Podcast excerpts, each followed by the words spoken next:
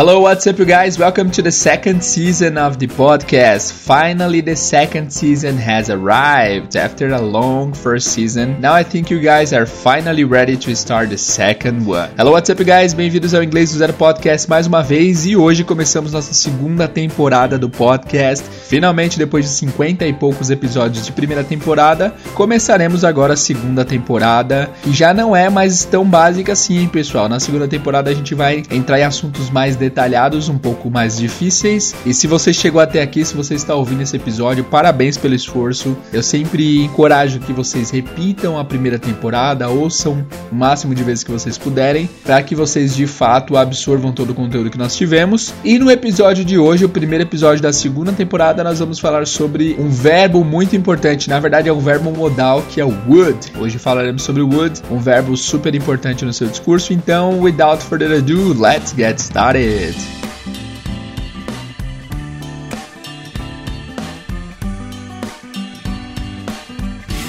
Hey, what's up, people? Hoje nós vamos falar então, como vocês viram no início aí, sobre wood, que é uma palavra muito importante. Antes de começar a falar sobre wood, vamos ver como que se escreve o wood, certo? Não é que nem o wood do Toy Story, e não é como madeira também que é wood. A gente vai falar sobre wood, que é W-O-U-L-D. Nessa segunda temporada, pessoal, tô pensando em fazer episódios mais curtos, então o episódio de hoje vai ser bem curtinho, mas vai ser muito importante. É importante que vocês, depois do episódio, entrem no site para vocês praticarem através dos exercícios que estarão lá. E vamos começar aí sem mais delongas. Certo? Começar logo com um verbo muito poderoso que é o would, que ele é bastante usado em inglês, ele é bastante importante e todos precisam dominar o would de forma definitiva, porque vocês com certeza vão ouvir no próximo filme, série, diálogo, interação que vocês tiverem em inglês, o would com certeza vai surgir, porque ele é bastante bastante, bastante usado mesmo. O would, galera, ele não tem tradução por si só. Se você coloca no Google e pede a tradução do would, ele vai traduzir como seria, mas por si só não tem muita tradução. O would ele sempre vai precisar de um outro verbo para que ele tenha uso, para que ele tenha efetividade. Vamos a alguns exemplos básicos para vocês entenderem do que se trata o would. A frase, por exemplo, I eat pizza every day. I eat pizza every day. O que, que significa essa frase? Vou dar dois segundos para vocês traduzirem. I eat pizza every day. Bom, se você ouviu a primeira temporada completa, você já deve estar ciente de que essa frase seria simples para você traduzir, né? I eat pizza every day, eu como pizza todos os dias. Se você quiser passar essa frase para o tempo hipotético, eu comeria pizza todos os dias, afinal, comer pizza todos os dias não é muito saudável, né? Então, eu comeria pizza todos os dias, a gente vai ter que mudar o verbo comer, que é eat, para would eat, que seria o comeria. I eat pizza, eu como pizza. I would eat pizza, eu comeria pizza. Então, o que faz o verbo passar de um tempo presente para o tempo hipotético, para esse tempo onde não é verdade nem mentira, é uma hipótese que você está levantando, é would. I would eat pizza every day if I could. Eu comeria pizza todos os dias se eu pudesse. Então esse would é bem importante, ele faz uma mudança tremenda na frase, né? Porque quando o would não está presente, quer dizer que é uma coisa que é verdade. Quando você acrescenta would, leva para o tempo da, da imaginação, para o tempo da hipótese, certo? Outro exemplo. I live in São Paulo, Brazil, but I would live in London. I would live in London. Mas eu moraria em Londres. Significa o quê? Que eu não moro lá, mas eu moraria se desse, né? I would live in London if I could. Eu moraria em Londres se eu pudesse. A gente vai fazer um episódio só sobre o could, mas a gente vai usar ele bastante exemplos aqui, tá? O could é poderia em inglês. Significa poderia. Então a frase: Eu moraria em Londres se eu pudesse. I would live in London if I could. If I could. Right?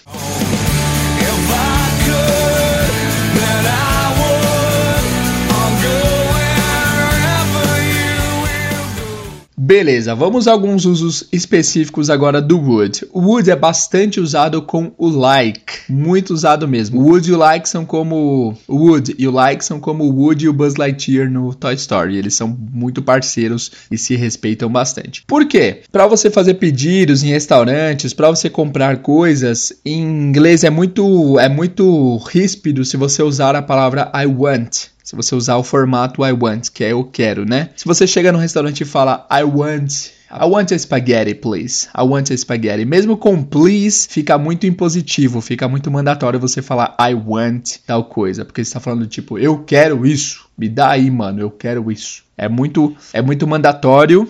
Não é mandatório a palavra, é muito impositivo, é muito imperativo. Então, Uma alternativa educada para essas coisas é você falar eu gostaria de. Então, como que você faz para formar o eu gostaria na sua mente? Em inglês, né, of course. Então, como que você fala eu gosto em inglês? Eu curto, eu gosto. É I like. I like, né? Eu gostaria, é só vocês colocarem would. I would like. Ok? Então, no restaurante, quando vocês forem comprar alguma coisa e quiserem pedir alguma coisa, o I would like funciona perfeitamente. Olha a diferença. I want a spaghetti. I would like a spaghetti, please. I would like, eu gostaria de. É muito mais aceitável, muito mais legal, muito mais formal e muito mais educado também, certo? I would like. E aí que entra o pulo do gato, você que estuda inglês há algum tempinho aí, você que tem acesso a inglês, você já deve ter visto algumas vezes algumas palavras com apóstrofo D, né? O I aparece bastante, por exemplo, I apóstrofo D. O que, que é esse I apóstrofo, apóstrofo D?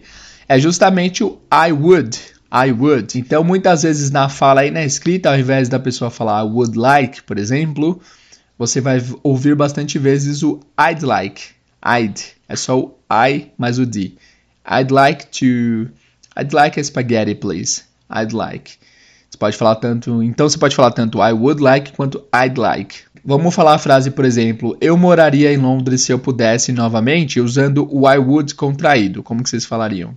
Eu moraria em Londres se eu pudesse com would contraído. I'd live in London if I could. I'd live in London if I could. I'd, I would, né? eu moraria. Fez sentido?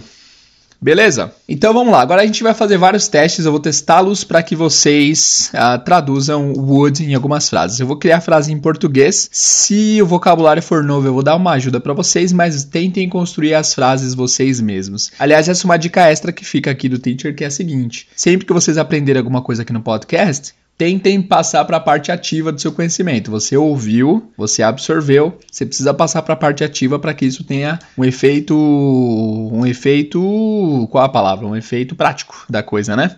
Vamos lá, algumas frases aqui. Como que vocês diriam, por exemplo? Eu estou com sede, eu tomaria água agora. Eu estou com sede, eu tomaria água agora. Sede, ou com sede em inglês, é a, o adjetivo thirsty. Thirsty. Thirsty que se soletra T-H-I-R-S-T-Y. T-H-I-R-S-T-Y. T-H-I-R-S-T-Y. Thirsty. Você sempre usa com o verbo to be, tá? I am thirsty, you are thirsty, he or she is thirsty e assim por diante. Então, eu tô com sede, eu estou com sede, eu tomaria água agora. Vou dar 3 segundos para vocês pensarem como dizer isso em inglês. Vamos lá.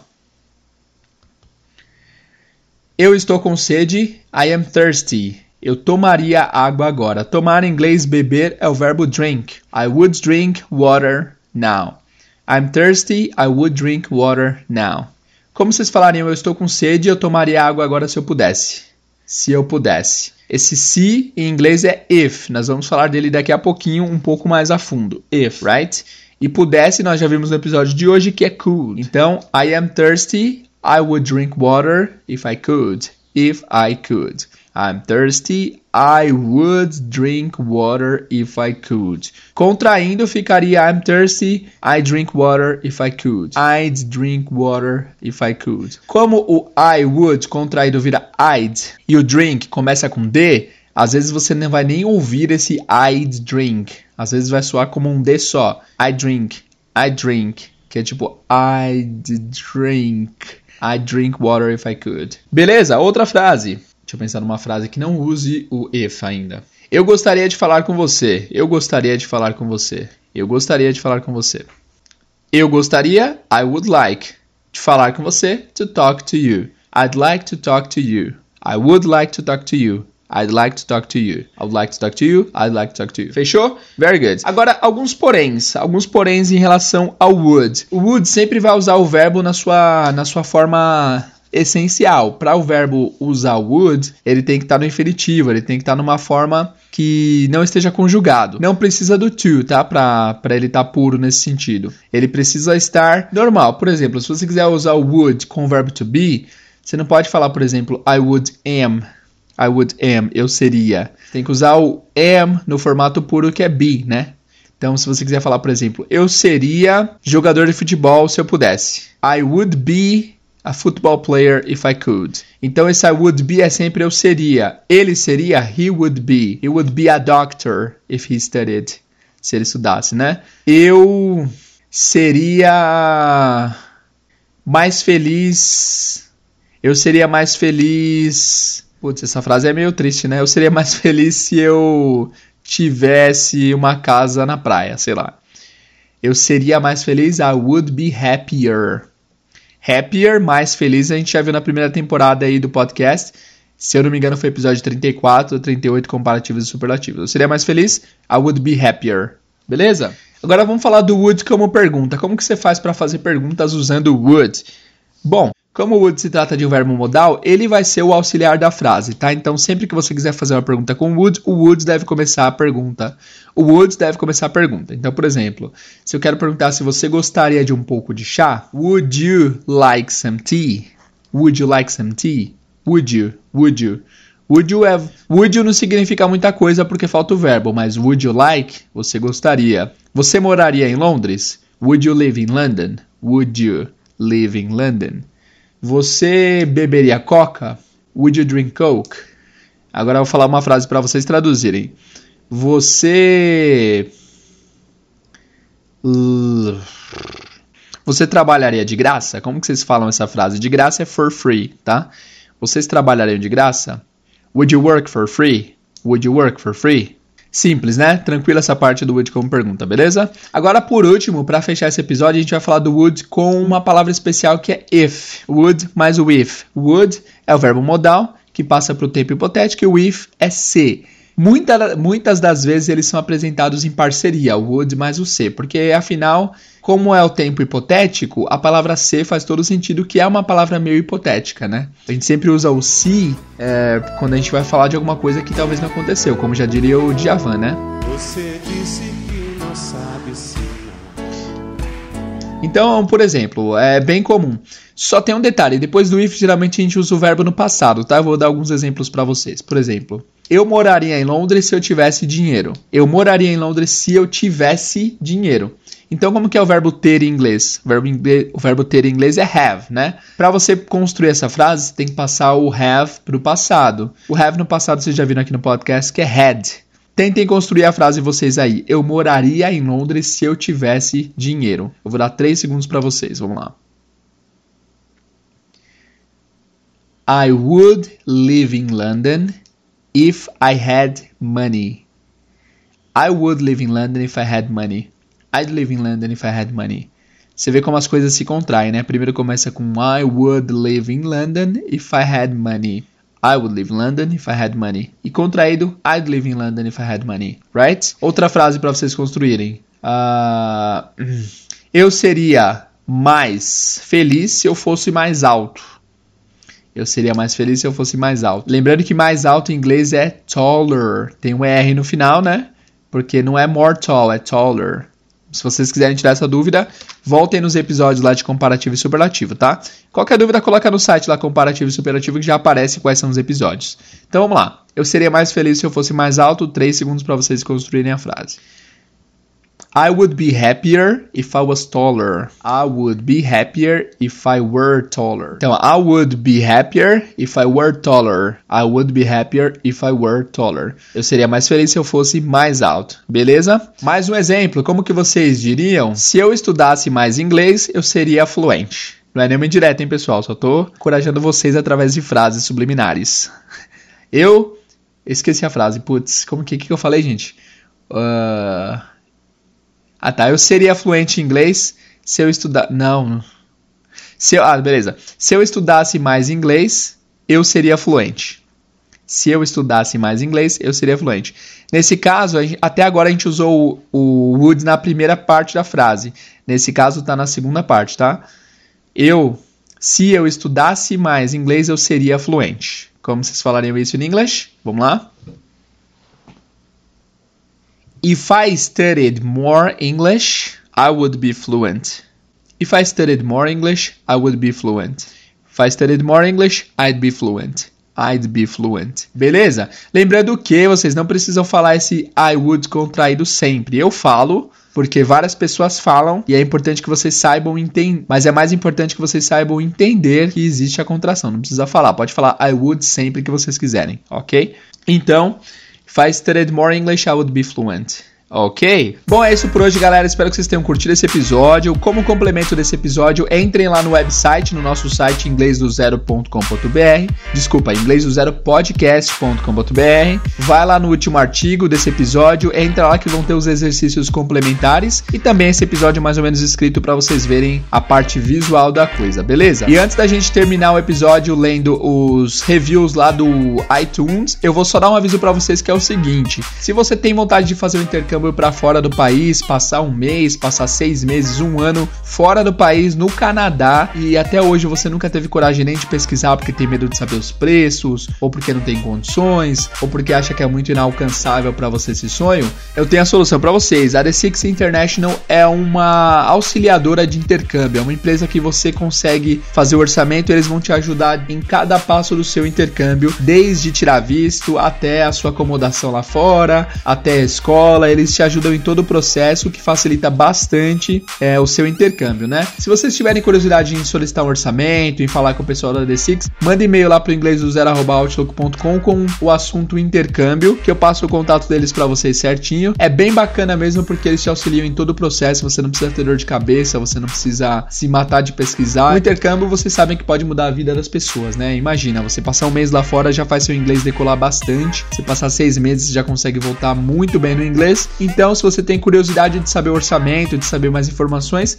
manda seu e-mail para inglês.com com o assunto intercâmbio, que eu vou passar o contato de vocês lá pro pessoal da D6, que eles entram em contato com vocês e tiram as suas dúvidas. Beleza? Agora, para terminar, vamos ler as avaliações de vocês lá no iTunes. Todo final de episódio estou fazendo isso porque quem dá cinco estrelas no iTunes realmente ajuda o podcast a chegar a mais pessoas. Isso é bem legal. Vamos lá então. O primeiro comentário foi da Rayane Paula do Distrito Federal. Ela falou: ótimo, muito bom me divirto e aprendo. Parabéns, teacher. Muito obrigado, Rayane. Valeu pelo feedback, pelas cinco estrelas. Isso ajuda bastante o podcast. Depois foi. Difícil esse nome, hein? Fezeidel.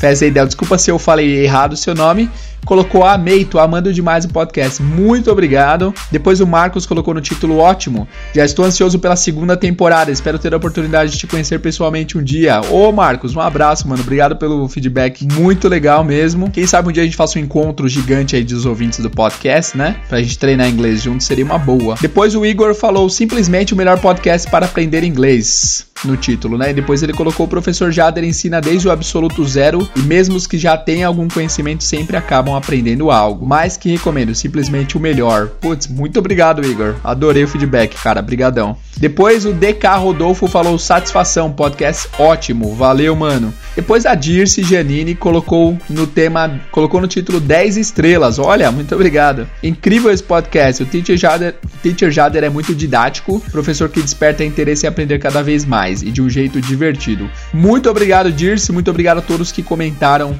aí no podcast, aí no iTunes, né? E deram 5 estrelas. Isso ajuda demais o podcast e eu fico muito feliz mesmo. Valeu. E essa semana, pessoal, depois de amanhã nós teremos um episódio novo analisando uma música. A gente vai analisar a música Do Bruno Mars porque ela é cheia de woods. Então a gente vai ver como que o woods funciona na prática, beleza? Então é isso, pessoal. Se vocês gostaram desse episódio, não deixa de ir lá no Instagram e no site comentar para eu saber que vocês estão gostando do trabalho aí. Obrigado pela sua audiência e vejo vocês no próximo episódio. See you guys!